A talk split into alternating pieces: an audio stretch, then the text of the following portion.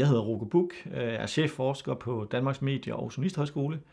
Øh, jeg har arbejdet rigtig meget med kommuner, men har faktisk også øh, fulgt EU gennem de årtier, jeg har arbejdet. Specielt det omkring, hvordan danskerne ser på EU.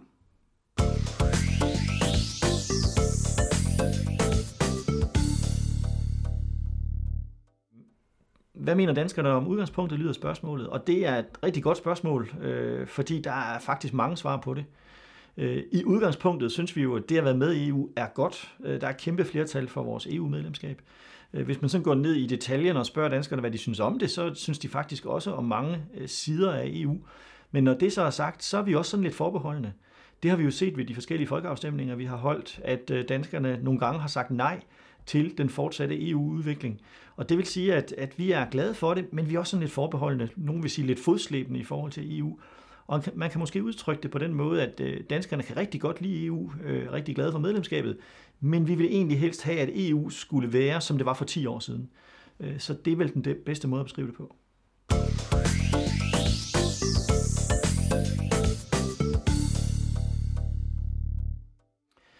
Så er der spørgsmål, der hedder, hvordan påvirker EU det kommunale øh, arbejde i Danmark? Øh, og det gør EU på rigtig mange områder. Derfor er øh, kommunernes landsforening, altså man kan sige kommunernes fagforening, også til stede i forhold til EU med, med repræsentation i EU. Der er også større kommuner, som er til stede, og man gør rigtig meget ud af at følge med i, hvad der foregår i EU. Og det er jo fordi EU har en direkte konsekvens ude i den kommunale virkelighed. Det har den i form af den lovgivning, som udspringer af EU, som altså kommer ind forbi Folketinget og, øh, og ender ude i kommunerne. Øh, jeg kan tage et eksempel som den meget, meget udskældte budgetlov, øh, som, øh, som binder kommunerne i forhold til, hvor mange penge de må bruge. Øh, den er jo en udløber af øh, den øh, øh, øh traktat, den pagt, som man har lavet i EU i forhold til at styre den offentlige økonomi generelt set i EU. Øhm, så, så den vej rundt, der er puljemidler og forskellige ting, som kommunerne kan søge, og altså også masser af lovgivning, som via Folketinget ryger ned på det kommunale niveau. Og det er altså rigtig mange områder. Det er i forhold til sådan noget som affaldshåndtering, det er i forhold til sådan noget som miljø. Øh, så, så kommunerne øh, oplever, at EU øh, har en direkte indflydelse og en indirekte indflydelse på rigtig mange forskellige områder.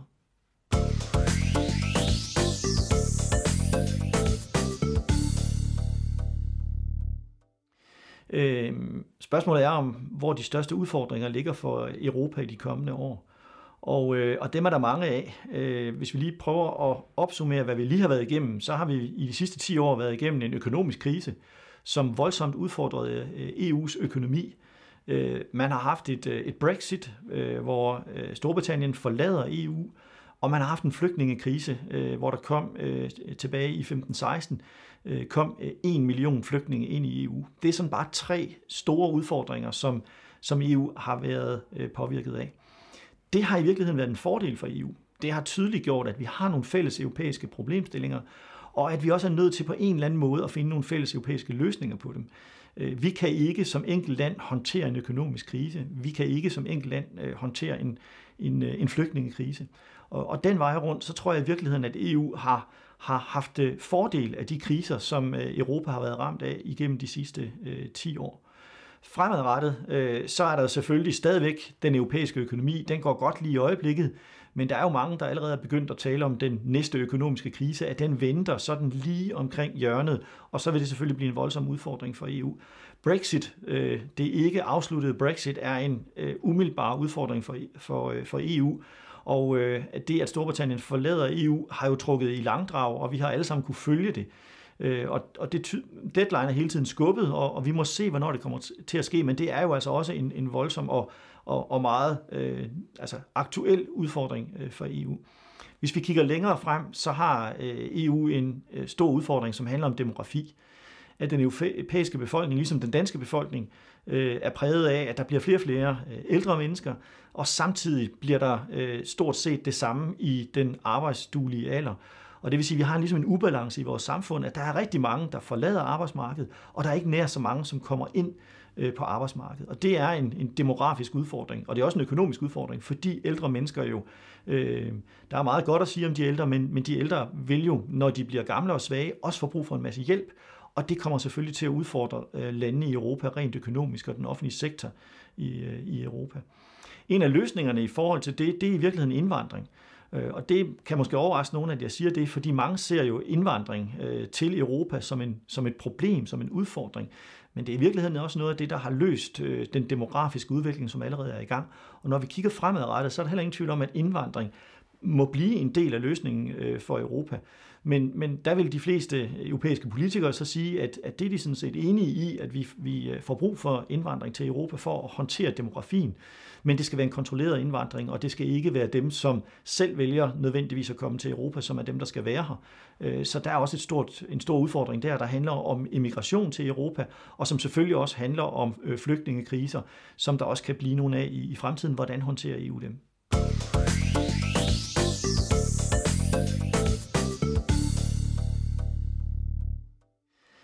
Ja, altså, det bliver et svar. Spørgsmålet lyder, er EU for langt væk til, at borgerne går op i det? Øhm, og det, det bliver sådan lidt et blandet svar. Øh, hvis vi kigger på valgdeltagelsen til Europaparlamentsvalget, øh, så ligger den typisk nede omkring øh, 50 procent. Sådan plus minus øh, 3 procent point.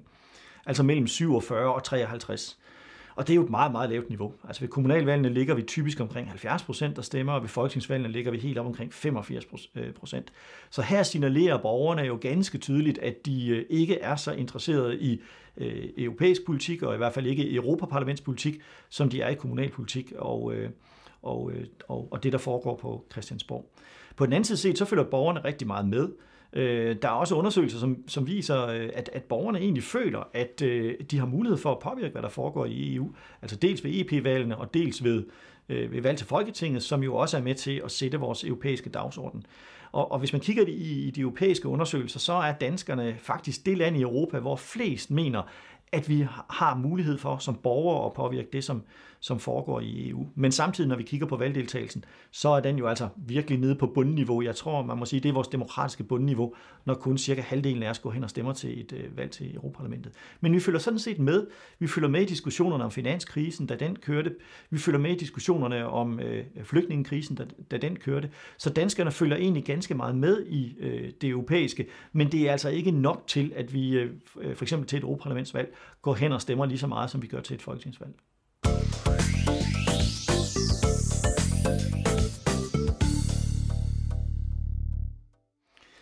Ja, jeg tror, der er mange, der synes, at spørgsmålet lyder. Mange mener, at EU er for kedeligt, og hvordan kan man gøre det mere spændende for herre og for Danmark? Altså, jeg tror, der er mange, der synes, at EU er kedeligt. Øhm, og det må jeg sige, det synes jeg også selv nogle gange, når jeg sidder og følger europæisk politik. Men jeg må så sige, det, det er folketingspolitik jo også en gang imellem, hvis man følger med, og især, især hvis man følger rigtig meget med. Øh, kommunalpolitik, det er vel heller ikke for spændende. Så, øh, så i virkeligheden, så er politik jo på mange øh, ledere og kanter øh, måske ikke det mest spændende i verden. Og specielt ikke, når europæisk øh, politik er så kompliceret, som den er. Man kan sige, at Christiansborg er selvfølgelig også kompliceret, men der har vi jo som borgere også fulgt med i rigtig mange år. Vi er klædt rigtig godt på øh, vores medier til at følge med i, hvad der foregår på Christiansborg. Øh, det samme kan man til del sige om kommunalpolitikken. Og der er der jo øh, helt klart noget på spil i forhold til, at, at EU er så langt væk, øh, at, og, og, og at medierne ikke på samme måde kan dække intensivt, hvad der foregår i, i EU, sådan at vi kommer til at opleve det som noget lidt fjernt og dermed måske også kan komme til at øh, opleve det som noget kedeligt. Hvordan kan vi så gøre det mere spændende? Ja, det er jo en vanskelig opgave. Øh, det er først og fremmest medierne, der har den opgave, fordi det er sådan, at vi jo ikke følger direkte med i europæisk politik, ligesom vi jo heller ikke følger direkte med i hverken folketingspolitik eller kommunalpolitik. Vi bruger medierne til at orientere os, og, øh, og, og derfor er det medierne, der har en stor opgave i forhold til det. Øh, og noget af det, man, man, øh, man kan sige, øh, som medierne kunne forbedre, det er for eksempel at synliggøre, hvor meget af det, der foregår på Christiansborg, som faktisk direkte udspringer af europæisk politik, øh, EU-politik. Øh, det er meget ofte skjult øh, i den politiske diskussion. Øh, det er det også ude i kommunerne, hvor også rigtig meget udspringer af det, der foregår i EU. Og det er tit skjult, og det kunne medierne godt være med til at, at synliggøre. Men der løber de så ind i det problem, at øh, folketingsmedlemmerne, at ministerne, at borgmestrene, kommunalpolitikerne måske ikke har så meget lyst til at tale om, at det, de beskæftiger sig med, de emner, de har på dagsordenen, i virkeligheden udspringer af nogle europæiske, øh, nogle øh, EU-initiativer. Øh, så, så der skal medier og politikere jo altså hjælpe hinanden til øh, at vise øh, vigtigheden øh, af EU, og dermed måske også gøre det lidt mindre kedeligt. Men jeg tror ikke, vi kommer ud over, at mange mennesker betragter politik som måske ikke det mest spændende i verden, bortset lige fra, når der er folketingsvalg eller valg til Europaparlamentet, så kan man måske godt synes, at det er lidt spændende. Men sådan i dagligdagen, der er der jo egentlig ganske mange, som, som, som betragter politik generelt, og også EU-politik, som noget, der måske ikke er så spændende, at man skal bruge en masse tid på det.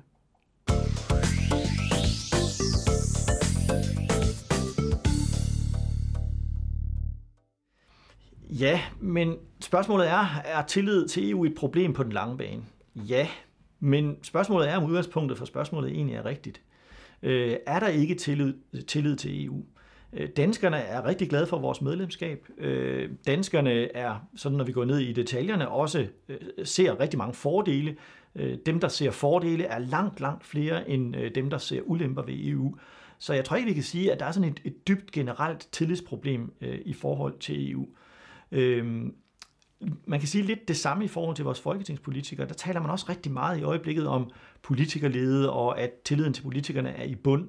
Øh, men det betyder jo ikke, at vores grundlæggende tillid til demokratiet, vores grundlæggende øh, tillid til, at, øh, at, at vores politikere kan løse vores problemer, bliver undergravet. Så, så jeg tror i virkeligheden, at vi har den situation, at borgerne er sådan lidt, hvad kan man sige, lidt dobbelttydige, både i forhold til vores syn på Øh, EU og i forhold til vores syn på vores folketingspolitikere, at der er nogle ting, som vi synes er sådan lidt irriterende, som, øh, som, som også måske kan virke lidt provokerende på os, at, at vi synes, at, øh, at, at vi ikke har fuld tillid til politikerne eller Øh, i vores folketing, eller politikerne i Europaparlamentet, eller de politikere, der sidder i kommissionen. Øh, der kan godt være et konkret problem, men det det konkrete problem, det undergraver faktisk ikke vores grundlæggende tro på, at demokratiet er godt, at folkestyret er godt, at Folketinget øh, er noget glimrende, og på samme måde med EU, at, at vi kan godt være sådan lidt skeptiske over for det, men, øh, men vi har sådan set også en grundtro på, at vi har brug for, øh, for EU. Så jeg tror ikke, at vi har et kæmpe tillidsproblem, men det er klart, hvis vi på den lange bane øh, ser et, et stigende tillidsproblem, og der kan vi, når vi kigger ud i Europa, der kan vi sagtens finde nogle lande, hvor der er, er, er et meget større tillidsproblem, når det kommer til Europa, så kan det selvfølgelig blive en udfordring for, øh, øh for EU. Øh, hvis andre lande vælger at følge Storbritannien øh, ud af EU, så er det selvfølgelig noget, der vil øh, være en voldsom udfordring for EU. Men der tror jeg så på den anden side, at, øh, at, at dem, der har siddet og betragtet Brexit-forløbet, øh, og, og måske også dem, der om lidt, når Storbritannien er ude af øh, EU, kigger på, hvad der så kommer til at ske, der kan det jo også være, at læren af Brexit ikke bliver, at andre vil storme efter. Det kan det også være, at læren af Brexit bliver, at alle tænker, nej, vi vil ikke i samme retning.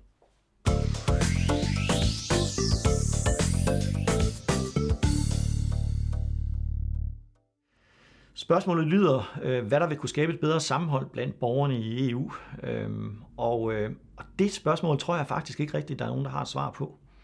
Øhm, vi er jo 27, 28 lande, øh, og, og de lande er forskellige. De har en forskellig historie.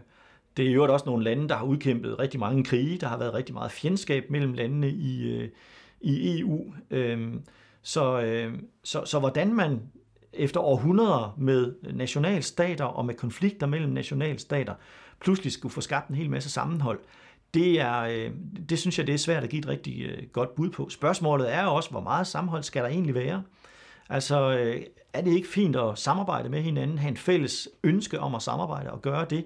Jeg er ikke så sikker på, at den der idé om, at vi skal få et, et fantastisk stærkt sammenhold, nødvendigvis er, er en god vej at gå. Specielt ikke, hvis det bliver sådan lidt kunstigt at vi prøver kunstigt at skabe et sammenhold øh, i EU. Det der med, med, med det øh, sammenhold, der er i Danmark om, om den, den danske stat og den danske nation, er jo noget, der er bygget op igennem århundreder, og derfor tror jeg ikke, man kan forestille sig, at man kan få noget, noget tilsvarende på europæisk plan i løbet af få år eller få årtier. Det er noget, der tager, øh, det tager rigtig lang tid. Øh, men, men noget af det, der skaber øh, sammenhold, både for stater og også for EU, det er jo fælles problemer, altså fælles udfordringer. Øh, ja, man kunne måske gå så vidt som også til at sige fælles fjender. Øh, og, øh, og, og der kan man sige, at finanskrisen, øh, flygtningekrisen, har uden tvivl været med til at styrke sammenholdet og øh, ideen om, at man må samarbejde om at løse problemer. Øh, hvis vi tager en anden stor ting, der kører i de her år, et Rusland, der er lidt mere aggressivt, end Rusland tidligere har været, det er også noget af det, der kan være med til at skabe mere sammenhold i EU. Så man kan sige, ydre pres Øh, Øh, det tror jeg er en af de stærkeste kræfter i forhold til at skabe et, et øh, sammenhold i øh, EU. Men sådan en hver tanke om, at vi lidt kunstigt skal prøve at, at skabe, øh, hvad kan man sige, lave kampagner og så videre for at skabe sammenhold i EU, det må jeg sige, det tror jeg ikke rigtigt på.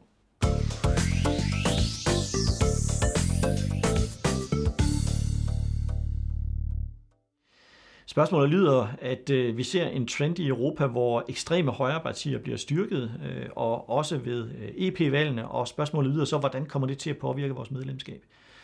Øhm, ja, det kommer jo an på, hvilken magt de her øh, højre partier får i EU. Øh, mange af de her højre partier har jo en dagsorden, der hedder, at vi skal lukke ned, vi skal begrænse, øh, EU skal ligesom krømpe lidt, øh, skal ikke blande sig så meget i, hvad der foregår ude i landene. Øh, og, og får man succes med det, Jamen, så kan man sige, at på den ene side bevæger man sig så faktisk lidt i retning øh, af danskernes syn på EU, nemlig det der med, at vi kan godt lide EU, som det var for 10 år siden. Vi er sådan lidt fodslæbende i forhold til en EU-udvikling, hvor man hele tiden bevæger sig i retning af mere samarbejde. Så på den måde kunne det faktisk godt trække lidt i retning af, øh, at, øh, at, at, at ramme en position, som danskerne umiddelbart vil synes om. På den anden side set, hvis det betyder, at nogle af de politikområder, som EU har udviklet, og hvor EU har en, en masse initiativer i forhold til landene, øh, Øh, hvis, hvis det begynder at smuldre, og man begynder at rulle politikken baglæns, så vil det jo omvendt betyde, at, at, øh, at danskerne vil kunne sige, at vi får meget, mere, vi får meget mindre ud af det. Øh, EU er meget mindre vigtigt. EU håndterer ikke de fælles problemer, vi står overfor, og det kunne måske føre til lidt mere øh, EU-skepsis. Men forudsætningen for alt det her er jo, at de her øh, ekstreme øh, højre partier får stor magt i EU, og at de ligesom vil kunne rulle EU-udviklingen i en helt anden retning, end det vi har set. Og der må man sige, når man kigger ned i meningsmålingerne, meningsmålingerne, så er der ikke meget, der tyder på, at de her partier bliver så stærke, at de vil kunne bremse eller, eller lige frem for EU-udviklingen til at rulle den modsatte vej. Så jeg tror, prognosen er, at ja, de vil få mange stemmer i nogle af landene, men de vil ikke blive stærkt nok til at ændre EU's kurs, og dermed bliver effekten øh, for danskernes EU-medlemskab i virkeligheden minimal.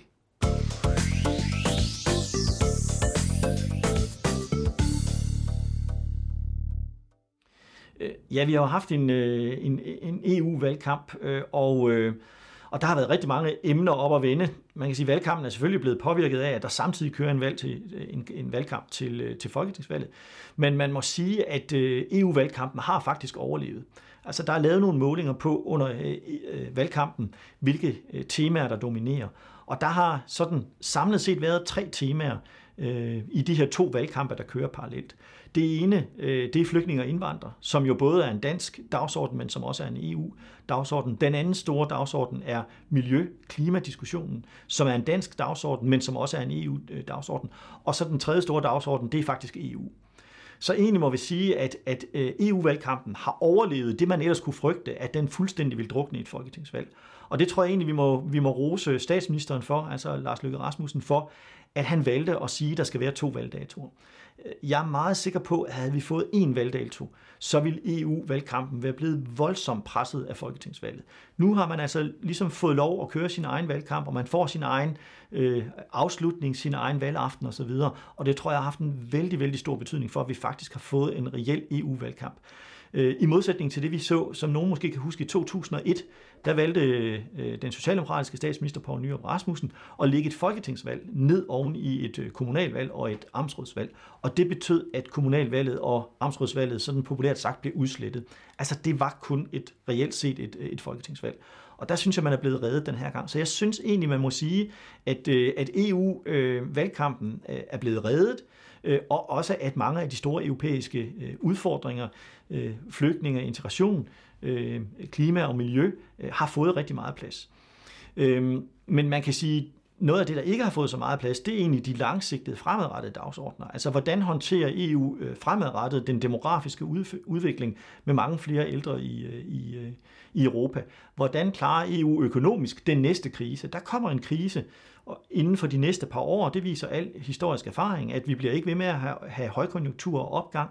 Der kommer en krise. Hvordan skal vi håndtere det? Og så synes jeg, først og fremmest, at det, der, der, der tit Øh, forsvinder lidt i EU-valgkampen, det er det her med, hvad betyder EU for Folketingets arbejde og folketingspolitikken? Hvad betyder EU for kommunalpolitikken og, og det, vi berører, øh, det, der berører os derude i hverdagen? Det har bestemt været fremme, men der er også mange medier, der har prøvet at få det frem, men, men det er ikke det, der fylder i øh, diskussionen øh, om øh, Øh, øh, under et EP-valg. Det, der fylder øh, som regel under et EP-valg, det er grundlæggende det der helt store spørgsmål, er det godt at være med i EU, og på den anden side, hvad med vores selvstændighed, vores selvbestemmelsesret? Det er det tema, som hele tiden, uanset om det er EP-valg, eller det er en folkeafstemning om et EU-spørgsmål, så bliver det ligesom det, der bliver overlæggeren, og, og det fylder altid meget.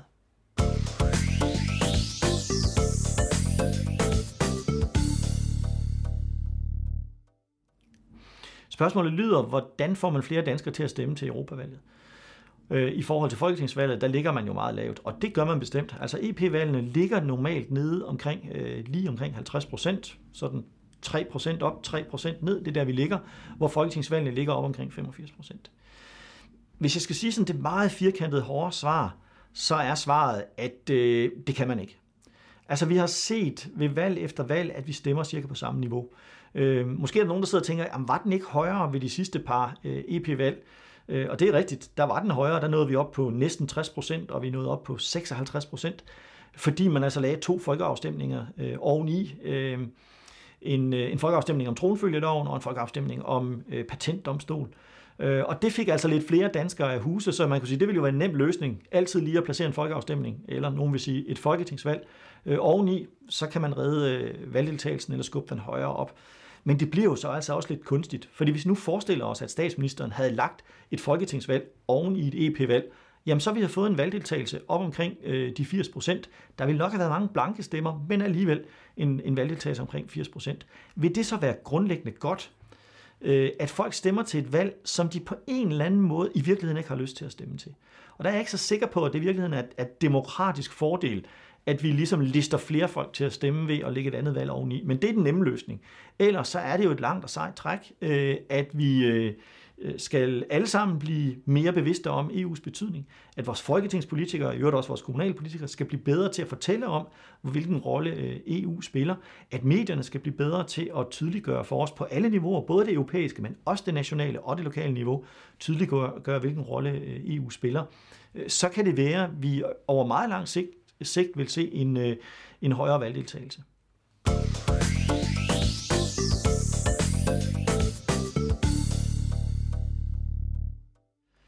Øhm, hver eneste gang vi har en folkeafstemning, så er der diskussioner om, hvordan bliver spørgsmålet stillet, øh, hvordan, hvad er det egentlig, vi svarer ja eller nej til. Altså spørgsmålet lyder her mere konkret, da vi havde øh, afstemning om retsforbeholdet, så var der lidt forvirring omkring, hvad betyder et ja og hvad betyder et nej, og der var nogen, der, der øh, ligesom øh, påstod, at det var noget, man lavede med, med vilje for at forvirre danskerne. Og der må jeg altid sige, at jeg, jeg tror ikke, der er nogen, der har et ønske om at forvirre os som vælgere. Øh, jeg vil sige nærmere tværtimod. Men det, der er lidt interessant, det er, at den diskussion havde vi altså ikke kun ved den her folkeafstemning. Den diskussion har vi faktisk haft ved alle folkeafstemninger, som vi har haft. Øh, jeg må indrømme, jeg er ikke helt sikker på, hvordan det var ved vores allerførste afstemning, da vi skulle melde os ind. Øh, der kan man sige, det er jo heller ikke så forvirrende, om man skal melde sig ind, men ved alle de efterfølgende folkeafstemninger, der har vi haft den der diskussion om, hvad betyder det egentlig at stemme ja, og hvad betyder det at stemme nej, og er der nogen, der øh, ligesom, er der nogen, der prøver at manipulere med os ved den måde, man, man afholder folkeafstemningen på. Det har også været sådan noget med, er det en bindende folkeafstemning, eller er det en ikke bindende folkeafstemning? Og der må jeg sige, at, at jeg synes på sin vis, det er lidt nogle pjattede diskussioner, fordi der er ikke nogen tvivl om, øh, at, øh, at vores vores folketingspolitikere, vores regeringer, uanset hvem der sidder i Folketinget og hvem der sidder i regeringerne, de vil respektere øh, befolkningens ønsker i forhold til, øh, til EU og følger det, uanset om det bliver et øh, ja eller nej. Og jeg tror altid ikke, der er nogle politikere, der med vilje prøver at skabe forvirring, fordi de så håber på, at så kan de komme igennem, så kan de ligesom løbe om hjørner med, med, øh, med vælgerne. Det må jeg sige, det, det har jeg ikke fantasi til at forestille, øh, forestille mig. Men jeg ved også med sikkerhed, at næste gang vi skal have en folkeafstemning, så får vi debatten en gang til øh, omkring afstemningsformen og formuleringen af spørgsmålet osv. Så, så vi slipper ikke for diskussionen. Ja, det var de spørgsmål, jeg kunne nå. Øh, en rigtig gode spørgsmål, og som også berører nogle af de fundamentale ting. Øh, hvor meget tillid har vi? Øh, hvad er det for nogle ting, som EU kæmper med? Øh, og der kan man bare sige, at der er nok at tage fat på. Øh, EU har masser af udfordringer, øh, og der er masser af punkter, hvor EU kan komme bedre i kontakt med befolkningen. Og, øh, og det må vi jo håbe, at det kommer til at ske. Men som jeg også har sagt i nogle af mine svar, det tager ikke fem år, det tager mange år, og det tager mange år og tiger øh, hvis EU bare skal komme til nærmelsesvis i retning af at være noget, der minder om det forhold, vi har til Folketinget, eller det forhold, vi har til kommunalpolitikken.